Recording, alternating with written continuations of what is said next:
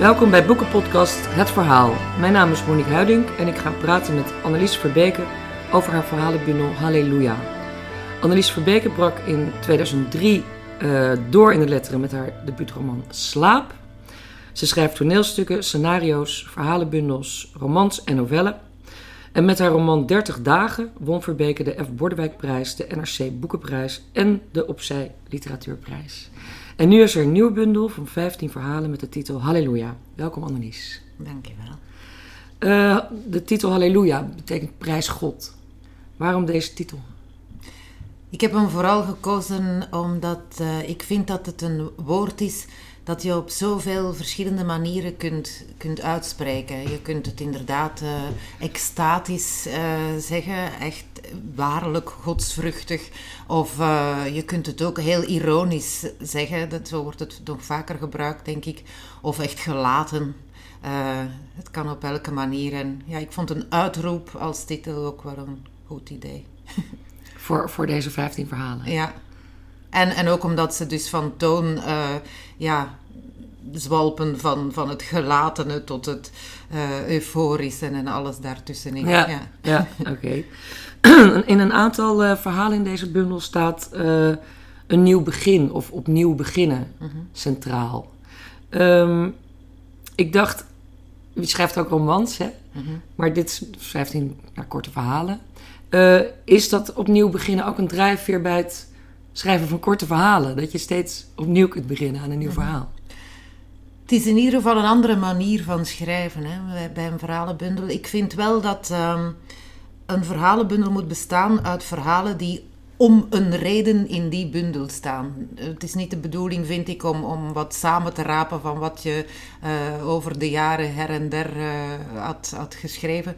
Uh, er moet een overkoepelend thema zijn. Ik heb nu drie verhalenbundels geschreven en telkens is er een duidelijk overkoepelend thema. En deze keer is dat begin en einde, inderdaad. Maar wat zo anders is aan een verhalenbundel schrijven als aan een roman schrijven, is bij een roman sla je één weg in. Je kiest één hoofdpersonage meestal. Je kunt ook meerdere, maar vaak één hoofdpersonage. En uh, ja, dan moet je toch wel, vind ik, tijdens dat anderhalve jaar, twee jaar dat je aan dat boek schrijft, krijg je vaak het gevoel dat je een herder bent die alle schapen weer op de, op de wei moet verzamelen. En ja, het is, het is best lastig soms, vind ik, om, om in die ene gekozen weg te blijven volharden. Terwijl bij een verhalenbundel uh, schept het voor mij vrijheid om, om telkens op een andere manier naar datzelfde thema te kunnen kijken, vanuit telkens een ander perspectief. En in die zin is dat een, een manier van vaak opnieuw beginnen die mij dan wel zint. Ja. ja. Ja, ik vond het gewoon grappig, omdat het... Uh, ja, ik kan... Uh, inderdaad, bij een roman moet je, door, moet je gewoon doorschrijven over dat verhaal. En omdat... Uh, er zijn natuurlijk heel veel mensen die beginnen eraan...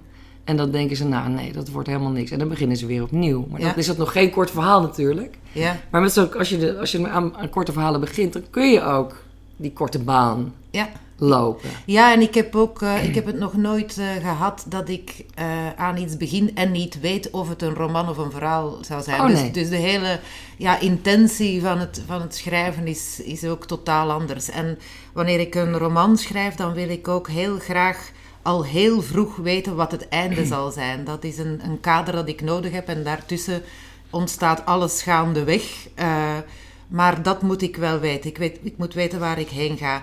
Terwijl bij korte verhalen is dat niet zo'n uh, noodzakelijk weten. Uh, oh. Soms weet ik het, soms niet. En een verhaal laat ik meer toe om met mij aan de haal te gaan. Bij een roman uh, ja, heb ik meer behoefte aan die controle, omdat het ook wel een grote hap uit mijn leven is om ja. anderhalf jaar, twee jaar aan iets bezig te zijn. Ja. Ah, dus die, die korte verhalen zijn meer uh, spontaan geschreven? Ja, ik vind dat wel. Ik, uh, ik ervaar een grotere vrijheid bij het schrijven van korte verhalen. Zowel in uh, de inhoud als in de vorm. Ik, ik ga ook soms personages gebruiken die ik nooit een, een, roman lang zou gebruiken, omdat ze dan ook niet meer interessant zijn. Zoals die alwetende, toekomstzienende baby het uit het verhaal. eerste verhaal. Ik De denk niet dat ik daar een, een hele roman mee vol zou schrijven. En zo zijn er veel personages eigenlijk in mijn verhalen. Uh, of de vorm. Uh, ja, ik experimenteer ook wel eens met vorm. Uh, en dat kan uiteraard ook in een roman, daar doe ik dat uiteindelijk ook wel, maar toch in mindere mate. In een, in een verhaal kun je, je kunt bijvoorbeeld een verhaal schrijven met alleen zinnen in infinitiefvorm zo. Alleen werkwoorden in infinitiefvorm. Dat, dat kan. Een roman lang zoiets doen. Oké, Georges Perec heeft uh, een, een, roman zonder de letter E geschreven.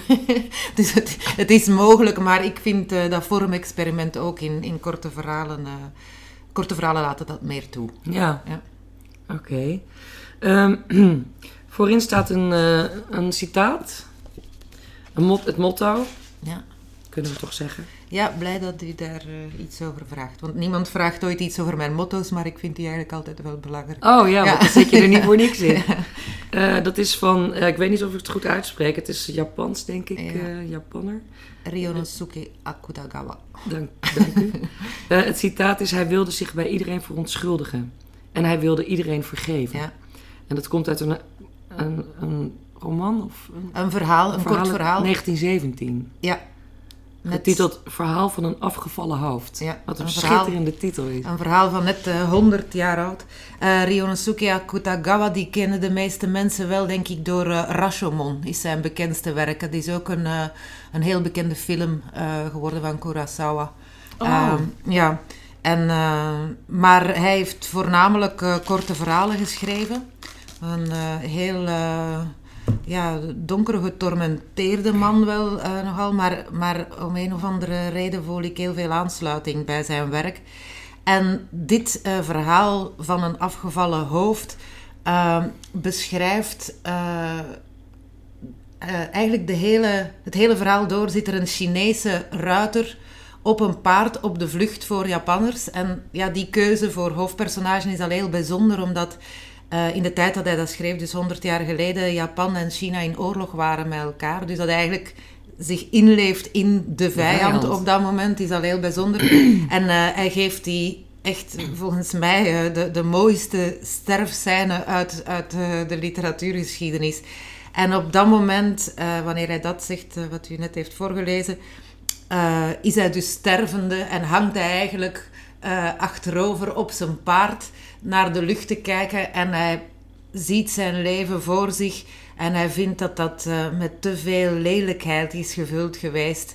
En ja, zijn, zijn laatste wens is eigenlijk, of zijn ja, een verlangen dat in hem ontspruit is. Uh, hij wilde iedereen uh, vergeven en hij wilde zich bij iedereen excuseren. En ik vind dat, ik vind dat prachtig. Zo de, het verlangen naar, naar de schone lei uh, in het allerlaatste moment. Ik, ja. ik vond dat heel mooi. En omdat het over begin en einde gaat deze bundel, vond ik dat een, uh, een heel uh, passend ja. citaat. Ja.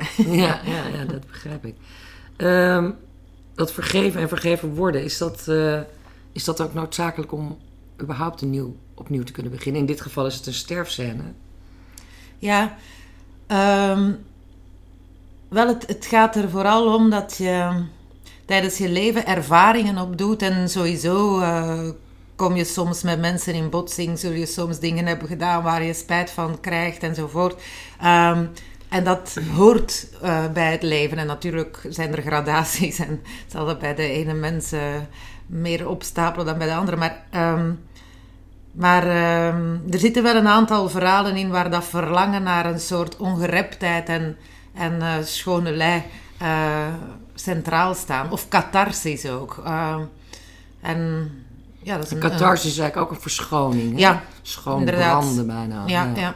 En ik, uh, ik, ik herken dat ook wel bij mezelf. Uh, er, zijn, er zijn momenten waar je leven uh, ja, toch wel pijn opstapelt en, en waar je lijdt. En daar kan dan soms een catharsis uit, uit voortkomen uiteindelijk. En ja, het klinkt allemaal nogal religieus, maar ik, ik denk dat iedereen dat toch wel herkent. Uh, en, en soms kun je daar ook een verlangen naar hebben, naar zo dat gevoel van opluchting en, en uh, uh, het gevoel van, ah, het is, het is achter de rug, dit lijden is achter de rug. Ja, ja, ja. want ik vroeg me dat inderdaad af of je gelovig bent of ben je katholiek opgevoed? Ik ben totaal niet katholiek opgevoed, maar mijn ouders zijn ook niet gelovig.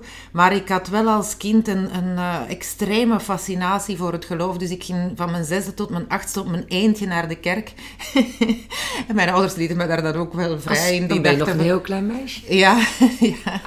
Ja, ik, ik was altijd geboeid door de figuur van Jezus. En ook wel door uh, de verhalen uit de Bijbel. Omdat die, ja, dat, zo'n brandende braamstruik of zo is toch iets totaal anders dan, dan Jip en Janneke bijvoorbeeld. Of, ah ja, met alle respect voor Jip en Janneke. Maar, um, maar ja, ik vond ook soms die, die um, onrechtvaardigheid in sommige van die parabels zo, zo uh, aantrekkelijk wel ergens. Omdat dat erg, ja, niet lijkt te kloppen. Of dat is niet het soort verhaal dat ik, dat ik hoorde ergens anders. Dus ik, ik, uh, ik raakte daar wel door geboeid. En ik, ik had ook altijd heel duidelijk het gevoel dat God bestond. Um, en, en ben ik nu gelovig? Ja, in ieder geval niet zo katholiek. Of, uh, die katholieke fase is ook uh, snel gestopt hoor. Uh, mijn ouders wisten dat waarschijnlijk op voorhand van dit, dit gaat voorbij. Ah. maar, maar was het dan ook de romantiek of de zwarte? Zit een zwarte rand ook aan het geloof. Ja, ja, ja dat is waar. In ieder geval... Uh, en ook heel veel geweld in het Oude Testament. Ja, ja, geweld en... en uh, allemaal ja, verborgen, ver, een verborgen wereld toch. Het gaat nu over verboden vruchten in, in deze boekenweek. En uh, ja, voor mij was dat toch zo... Gaf dat in ieder geval de indruk dat daar heel veel verboden vruchten... Te vinden waren. In die vreemde verhalen die zo weinig te maken hadden met mijn leven enerzijds, maar toch een, een bepaalde ja, donkere, donkere en uh, verlichtende uh, aantrekkingskracht op mij uitoefenen. Ja, maar las je dan de Bijbel uh, op je zesde? Ja, en ik, allee, ik zat dus op een, op een school, ja, een kinderbijbel dan oh, ja, uiteraard, ja, ja. Hè, maar, maar ik zat op een school waar, waar ik ook geen godsdienst kon volgen, maar dat vroeg ik dan echt om godsdienst te mogen volgen. Uh, en ik moet ook wel zeggen, ik ben toen ook wel uh, zo van mijn geloof afgestapt, omdat ik ging dan elke week naar de kerk en één keer ja, ging dat gewoon niet door omstandigheden. En dan had ik een oom bij wie ik logeerde overtuigd om, om toch ergens met mij in te gaan. En dan gingen we naar een, uh, naar een kapel.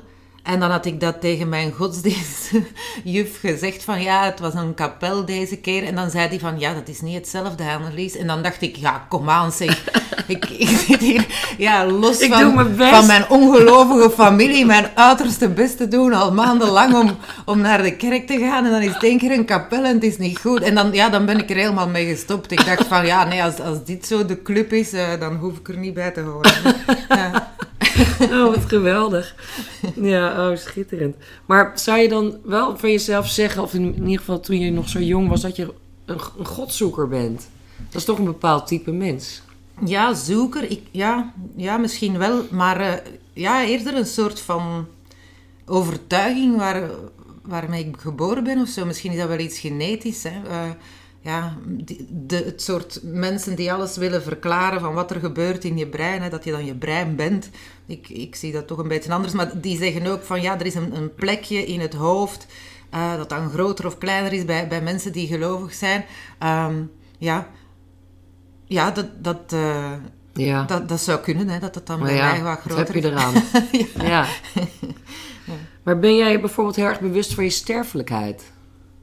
Dat uh, is absoluut een gevoel dat uh, sterker geworden is en dat heel hard in Halleluja uh, ja. aan de basis ligt. ja, aan de vergankelijkheid van alles en, en mijn eigen sterfelijkheid inderdaad. En ja, waarschijnlijk een soort ja, heel ordinair midlife crisisgevoel.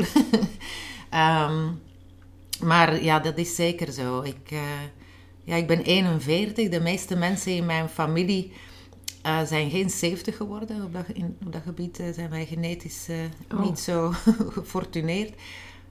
Dus ja, dan, dan denk je daar wel over na. Van waarschijnlijk ben ik over de helft. Ja. En wat is dat gevlogen, de tijd? En dat geldt uiteraard niet alleen voor mij. Dat is voor elk mensenleven zo. De tijd gaat ontzettend snel. Ja. Um, maar ja, daar sta ik wel, wel bij stil. En ook wel omdat ik uh, eigenlijk uh, nooit zo het soort vragen heb gehad van wat moet ik met mijn leven. En ik, ik uh, heb eigenlijk altijd gezegd dat ik zou gaan schrijven en dat heb ik gedaan en dat is wel gelukt. Eh.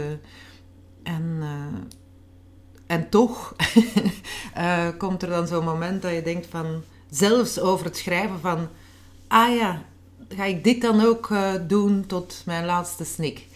Bij voorkeur eigenlijk wel. En aan de andere kant vind ik het ook een soort van val en gevangenis. En daar had ik niet op gerekend, op, op dat aspect van schrijverschap. Ik heb het gevoel dat het ook iets is waar ik niet meer buiten kan. En, uh, en dat het ook weer ja, niet valt los te koppelen van een, een, een wereld en een systeem waar, waartoe je behoort als auteur. Um, de literaire wereld en, en het feit dat het um, ja, ook een herhaling is van, van creëren en alles geven. En dat dan weer loslaten. En dan mag iedereen er zijn ding maar over zeggen. En, uh, en dan word je overal gevraagd enzovoort. En uh, waarvoor dank ook maar. Uh, en dan begint alles weer opnieuw. En het is... Het is Wordt ja, het saai? saai is niet het woord, maar het is... meer het gevoel van ook ergens in gevangen zitten. Namelijk in die herhaling van... van het is niet meer nieuw. Het kan zich niet meer vernieuwen? Ja, het, en anderzijds, dat, dat aan de ene kant, omdat het telkens een proces is dat zich moet herhalen. En aan de andere kant moet je ook wel telkens iets nieuw maken. Dus, uh, en uh, beide vragen veel energie en op een totaal andere manier. Dus uh, ik snap nu wel beter dan toen ik ermee begon, of toen ik debuteerde, dat, het, dat die energie uh, er ook wel moet blijven komen. En dat dat misschien niet zo vanzelfsprekend is als je ouder wordt, om, om dat te kunnen blijven opbrengen. Zeker aan dit tempo. Ik heb, ik heb ook wel heel hard gewerkt sinds 2003. Ja, veel geschreven ook. Ik heb veel geschreven en, uh, en, en met, met plezier en, en met een drang ook. Hè, want dat, dat is het ook. Dat is ook een reden waarom je er niet zomaar uitstapt. Het is ook een drang die je, die je hebt. Uh, die je in je hebt. En, en is het ook een ambitie? Wel, het is meer een, een drang en... Um, of een dwang. Een dwang bijna soms, ja. Uh, dus in die zin geraak je er, er moeilijk uh, uit ook. Of, of is, het, ja, is het zelfs niet wenselijk om, om eruit te geraken, want je hebt het blijkbaar nodig. Uh, ja. Om te leven, om, om te functioneren. ja, om te, om te leven, ja. ja. Is het ook iets met identiteit? Dat je, dat je je identiteit verbindt aan het feit dat je schrijver bent?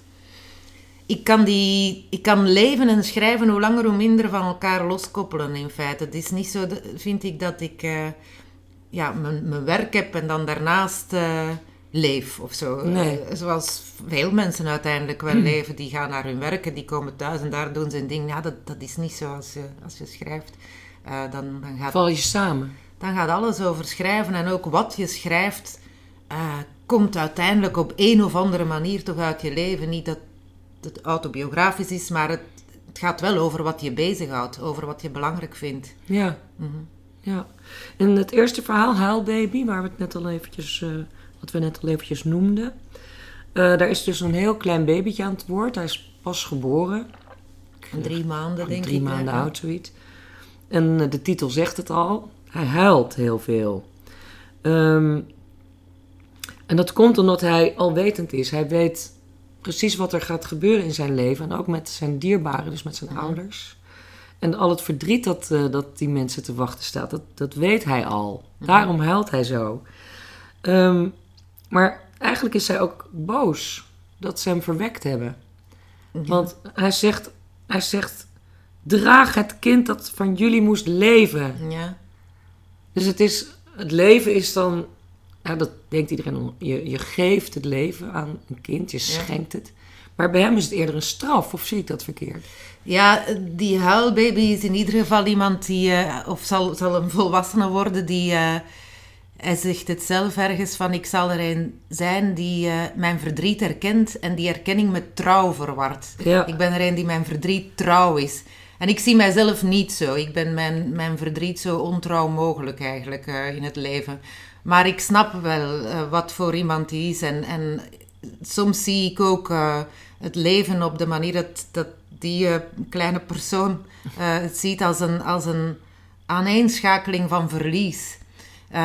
en natuurlijk ja, kun je je maar beter niet te veel daarop richten uiteindelijk. Maar, maar het is ook wel zo. Je, je raakt steeds meer kwijt en, en eh, ja, eh, je, je maakt ook dingen. En sommige mensen kinderen en andere boeken. Eh, en, eh, en je leert mensen kennen en zo. En natuurlijk is er ook opbouw, dat moet er zijn. En, in mijn eigen leven probeer ik dat eh, ja, absoluut in stand te houden. Dat, dat er ook dingen opgebouwd worden. Maar die vragen ook altijd enige moeite. En, en ja, soms komen ze ook wel eens toevallig op. Maar, maar het verlies is er sowieso. Dat, daar kun je niet buiten. Wij, wij zijn elke dag een dag dichter bij de dood. Ja, we zijn allemaal terminaal. Ja, dat is eh, niet een heel vrolijke gedachte, het is maar, wel eh, maar het waarheid is zo. als een koe. Het is zo. Ja. ja. Kun je ook eh, verslaafd zijn aan verdriet? Wel ja, dat, dat, die verslaving, dat zie ik een beetje zoals wat ik daarnet zei, je verdriet trouw zijn. Ja, En ik ken ook mensen uit mijn omgeving ehm, die dat zijn. Die zijn, die zijn hun verdriet eh, trouw en ik denk dat die voor zichzelf zo eerlijk mogelijk willen leven. Die, die zeggen, ja, ik, ik voel nu eenmaal verdriet en ik ga geen eh, toneel spelen en ik ga niet eh, doen alsof het niet zo is. En ik denk, ja, soms moet je misschien wel toneel spelen. Of soms moet je spelen, in ieder geval. nou, dat komt in, het, in Ja. deze bundel ook voor. Mensen die op die manier proberen ja, zich tegen hun verdriet te verweren. ja, ja. En eh, Door En te spelen te alsof... spelen en te, te maken en, en te creëren. Dat, dat kan allemaal samen worden. Natuurlijk zijn er ook daar gradaties en, en eh, ja, je kunt daar ook, eh, dat kan ook in totale schijnheiligheid ontaarden of zo. Hè? Dat, dat je, maar maar vechten tegen een verdriet ehm, kan ook iets eh, voortbrengen, denk ik. Eh, bijvoorbeeld literatuur. Ja, Eh, ja, de- je kunt dat gevecht tegen je verdriet in de literatuur ook voeren. Ja. maar is dat dan eigenlijk een soort levensangst? Angst en verdriet zijn volgens mij toch nog andere emoties. Ze, ze zullen misschien wel samenhangen. Eh, levensangst ehm, ja, is dan misschien de angst voor dat verlies hè, voor, eh, en, en voor het niet, niet eh, bereiken van, van een staat waarvan je denkt dat die je toekomt of dat die eh, je gelukkig zal maken. Of, ehm, en ik ben daar op zich wel mee eens dat, dat het geluk erin zit om in het nu te leven en zo. Maar, maar ja, ik snap ook heel goed dat dat niet zo makkelijk is voor iedereen. Ehm, dat, hangt van je innerlijke bedrading af, maar ook gewoon van wat op je afkomt. Het leven is ook niet altijd zo vriendelijk eh, Nee, voor, voor de mensen. je kunt enorme pech hebben. Ja, je kunt heel Ja. veel pech hebben. Ja. Ehm, in het verhaal Voorbeelden van Verdriet gaat het over eh, Jennifer en haar verschrikkelijke baas Bob. En ehm, deze Jennifer die, die is medewerker van hem, hij is architect, of hij heeft een architectenbureau. En ze gaan een uitstapje maken en die man gaat hele rare dingen doen. Ik ga niet verklappen wat, want dat maakt niet zo heel gek veel uit voor het effect. Zij blijft hem eh, continu trouw. Ze blijft steeds bij hem. Terwijl hij haar ook helemaal niet aardig behandelt. Hij is gewoon een hele erge rotkerel. En dan blijkt dat zij in het verhaal een gewelddadige partner eh, gehad heeft eh, met een gewelddadige relatie. En die is nu dood. En ik vroeg me af, waarom, hoe, hoe kan het dat zij zich niet kan verweren tegen die vernederingen die zij Ja. opnieuw toestaat? Ja, zij inderdaad. accepteert het gewoon. Ja, ja. Alsof ze en- het normaal vindt. Aha, en er zit ook eh, een gedachte achter die zij ook ergens verwoordt. Eh, dat, ze, dat, dat ze ook handelt vanuit eh, het gevoel ongenaakbaar te zijn. En op het moment dat ze dat bedenkt, snapt ze, het is ook de waan ongenaakbaar te zijn. Eh, dus ze, ze snapt wel ergens van, ik breng mezelf in gevaar. Maar zij ehm, ziet ook de pijn van, van die baas, bijvoorbeeld. Nou ja, wat, dat wil ik ook nog even citeren. Dan staat er... Op een gegeven moment ontroert hij haar zelfs als hij lacht. Ja, Schrijft ze. Ja. En dan, en dan zegt, dat schrijf jij natuurlijk. Dan zegt ze alsof er een lief, vrolijk kind in hem wakker schrok. ja, Dat is dan ineens zo vertederend. ja, Terwijl het is een ontzettende rotvent. ja. Maar Dat ziet zij dan in hem. Maar dat projecteert zij natuurlijk. Nee, dat weet ik niet of ze dat alleen maar projecteert. want ik denk dat ook een vreselijke rotvent zo'n kant kan hebben. Ja, dat is ook wel waar. Dat, dat, eh, dat, dat maakt het allemaal zo complex ook. Eh, en zij ziet... Maar daarin zij- zit een vorm van liefde. Ze Ja. houdt dan even van hem. Ja, ja. En, en hij misschien ook zelfs van haar. Want... ehm, en zelfs die, die eh, ja, relatie die ze, die ze beschrijft uit het verleden... Daar zit ook een, een vorm van liefde in. Die heeft dan nooit tegen haar gezegd van... Ja, eh, ja waar, jij bent de enige die het mag proberen. Dat opvullen van, van het, eh, van het gat ehm, in hem. Maar ja, het, het is een soort van sadomasochistische gedachtegang, hè, waar, waarbij beide partijen eigenlijk elkaars pijn proberen op te lossen. Maar natuurlijk op een, op een potentieel zeer destructieve manier. Een Eh, gevaarlijke manier. Een gevaarlijke manier, ja. Het, het is ook, of dat is eigenlijk meer een vraag, is het een, ook een vorm van onveilige hechting? Eh, dat, je, dat, je, je dat je iets goed kent dat eigenlijk slecht voor je, voor ah, je is zo. geweest. En dat ze daarom eh, dat opnieuw... dat opnieuw, ja, dat je dat herhaalt. Ja, ja ik, ben, ik ben ook geen, geen psycholoog. En ik, ik, ja, ik, ik probeer mij in, in dit personage eh, ja, in te leven. Zij is gewoon iemand die, die je eigenlijk ook... ehm, ze is in gevaar en, en is zich daar misschien niet altijd even goed van bewust. Maar ze is ook ijzersterk ergens. Eh, en weet dat ook van zichzelf. Dat, dat ze... ehm, ze heeft, ze heeft het gevoel eh, ja, niet echt geschaad te kunnen worden. En, er, en toch altijd boven die schadelijke persoon te staan. Ze laat zich niet raken eigenlijk. Ja, maar wordt wel geraakt Ja. uiteindelijk. Dus Ja. dat, is, dat is het dilemma. Hè. Dan, ja, maar, eh, maar dat is wel hoe dat personage in elkaar zit, ja. Ja. ja. Ehm, ik denk, oh nee, we gaan nog even. Ja, dat opnieuw beginnen. En eh, dat is dus een, terugkerend thema. Ze willen met een schone aantal personages willen wil graag met een schone lei beginnen. Willen iets achter zich laten wat heel destructief ook was. Komt, komt meer destructie voor in, eh, in de verhalen dan alleen in eh, dat verhaal van Jennifer. Maar het lukte ook weer niet, dat opnieuw beginnen. Waarom lukt het ze niet? Ja, omdat je, omdat je maar één leven aan het leiden bent natuurlijk. Hè. Dus eh, ja, al die ervaringen, die wist je ook niet zomaar. Eh, Je valt toch terug in je oude gedrag.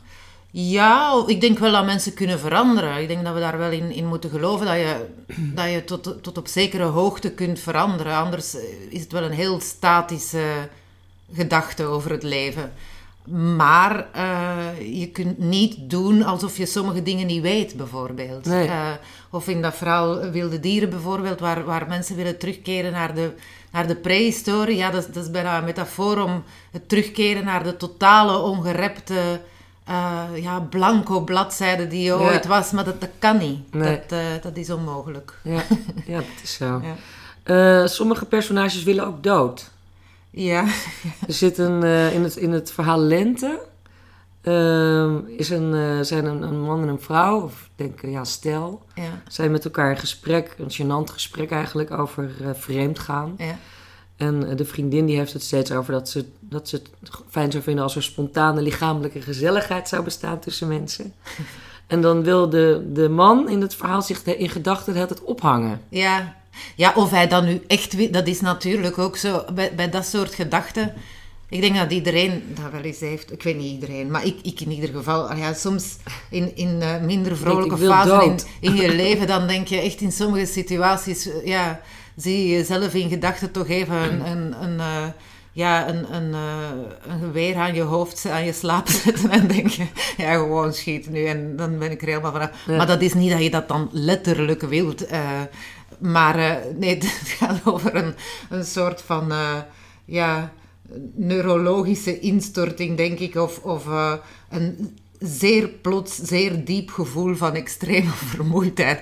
Dat, dat zich op- in dat soort gedachten uit dan, denk ik. Maar het is ook een, een vorm van opnieuw beginnen, als in gewoon helemaal ermee stoppen. Dat is ook een, een, een Ja. enorme diepe wens naar verandering. Ja, ja, ja. Iets anders willen. Genoeg, ja, ja, dat soort... eh, ja. Dan maar dood. Ja, ja, ja, ja. Boven dat verhaal Lente heb je een hele lange koptekst opgenomen in Mhm. blokletters. En dat zou ik vragen of je dat wil willen voorlezen. Ja.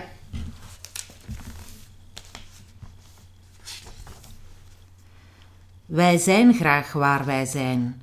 Wij kunnen onze partner niet missen. Wij zouden gek worden zonder dit lichaam, deze dagen en nachten. Begrip en vertedering, al wat ons dierbaar en vertrouwd is, wij kunnen niet zonder. Dat is het dus niet. Wij horen waar wij zijn. Wij willen daar blijven. Wij zijn daar niet altijd. Wij worden gestoord. Wij verstoren onszelf. Wij maken het onszelf moeilijk. Wij noemen dat drift, het lot, het mysterie en soms de natuur. Wij kunnen het niet helpen. Wij wisten van niets. Wij denken te veel aan een ander, niet zomaar een ander. Wij kijken er naar uit. Wij anticiperen. Wij registreren gesprekken. Wij ontlokken een glimlach en tellen die bij de vorige op.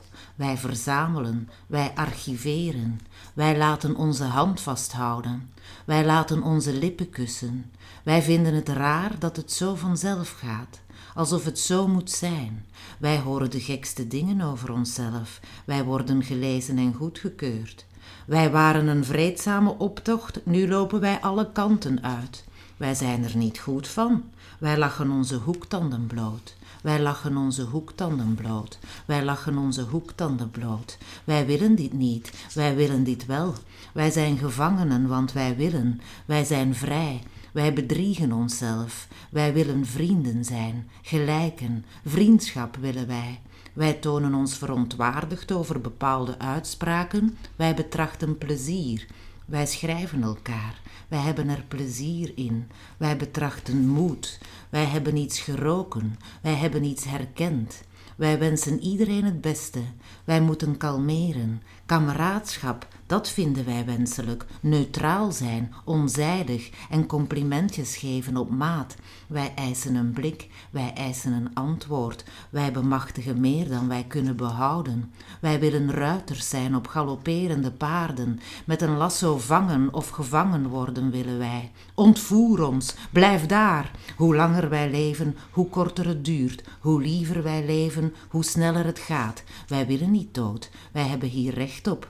Wij zoeken niet, wij vinden. Wij geven te veel, wij vinden het overdreven. Wij willen aan iets anders denken. Wij hebben altijd een probleem gehad met grenzen. Wij geven niet om dreiging. Wij weten wel hoe gevaarlijk het is om.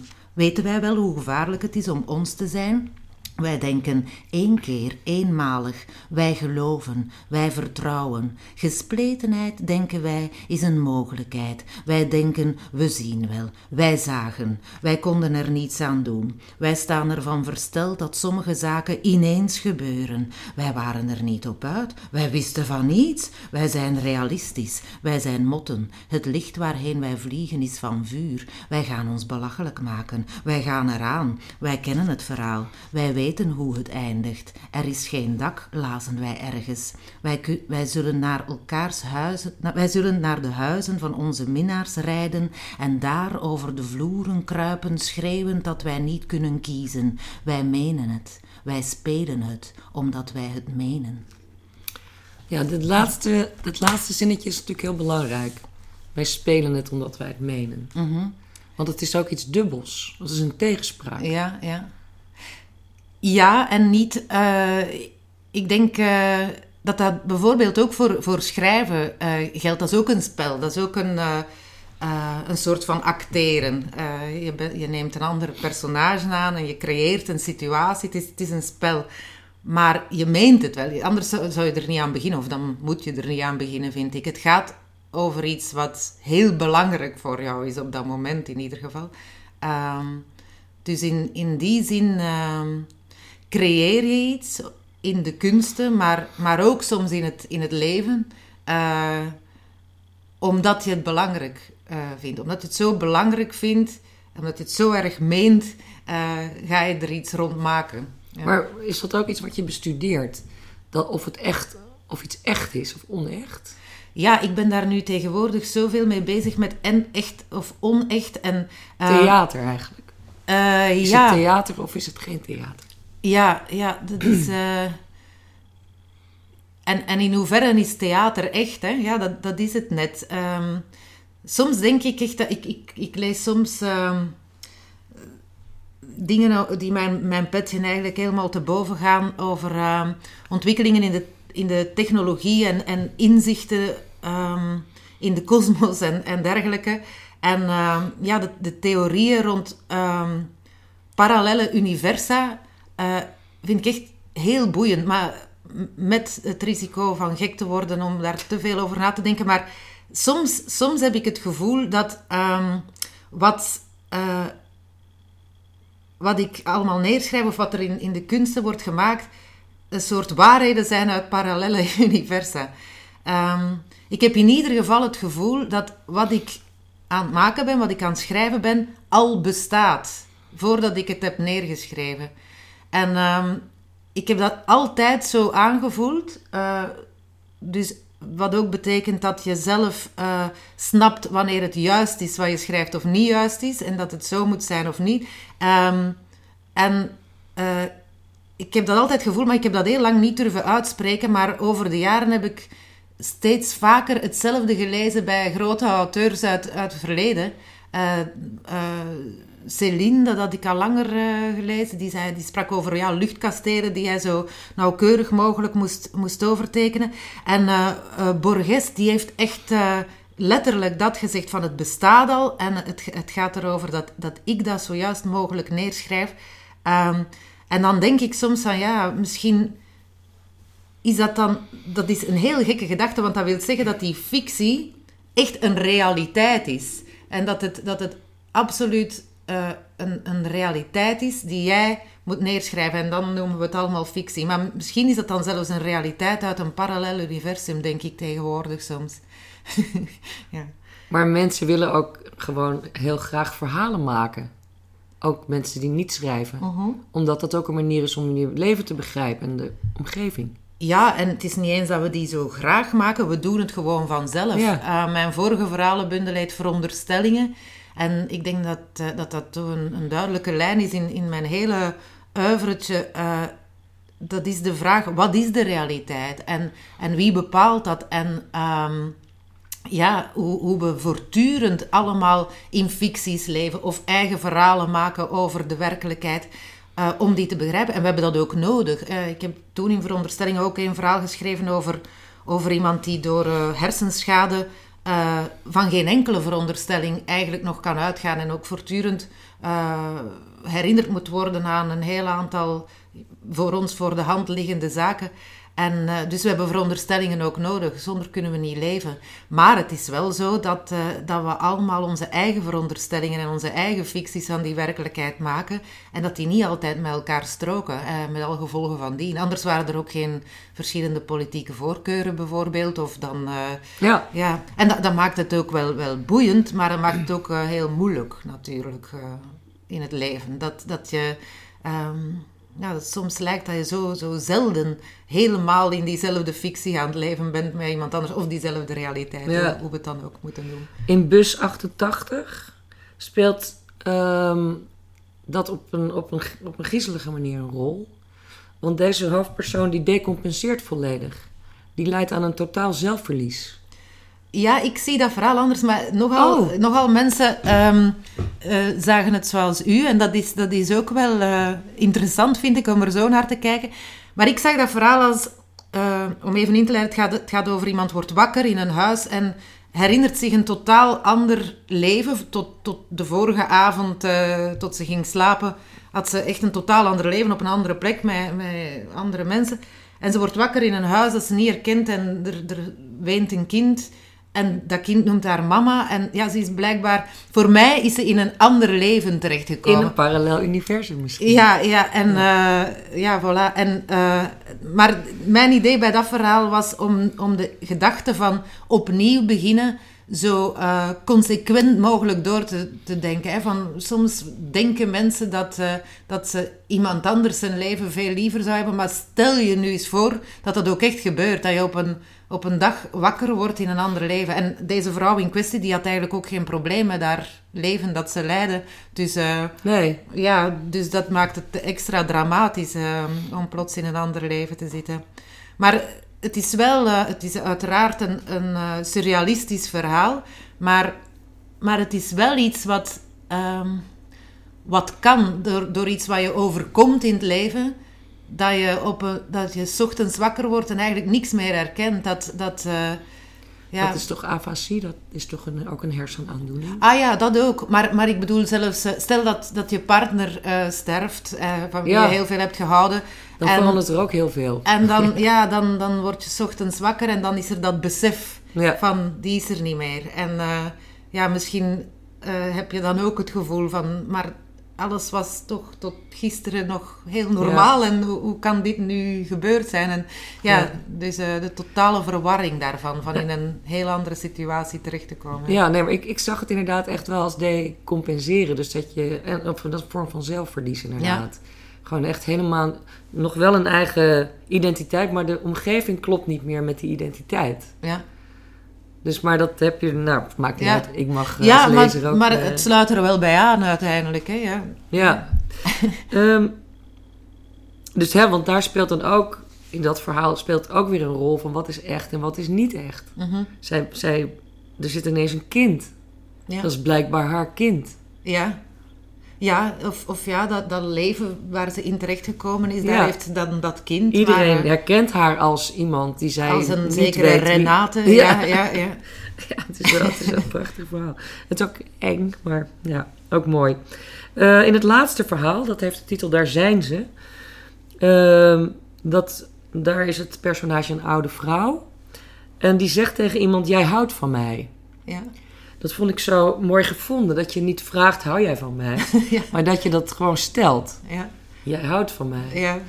En toen dacht ik misschien, omdat het ook het laatste verhaal is, misschien is dat wel in je, in je, in je zoektocht en al die verhaaltjes de uitkomst. Moet dat de uitkomst zijn? Ja, wel, dit verhaal is, is echt een portret eh, van een bestaand persoon, namelijk de oudste eh, persoon in mijn familie. Ehm, en ik, ik vond het ook wel mooi om, eh, om zo te eindigen met een soort van ankertje in mijn roots of zo. eh. En ehm, ja, dat is een oud-tante van mij, eh, met wie ik wel een, een band heb. eh.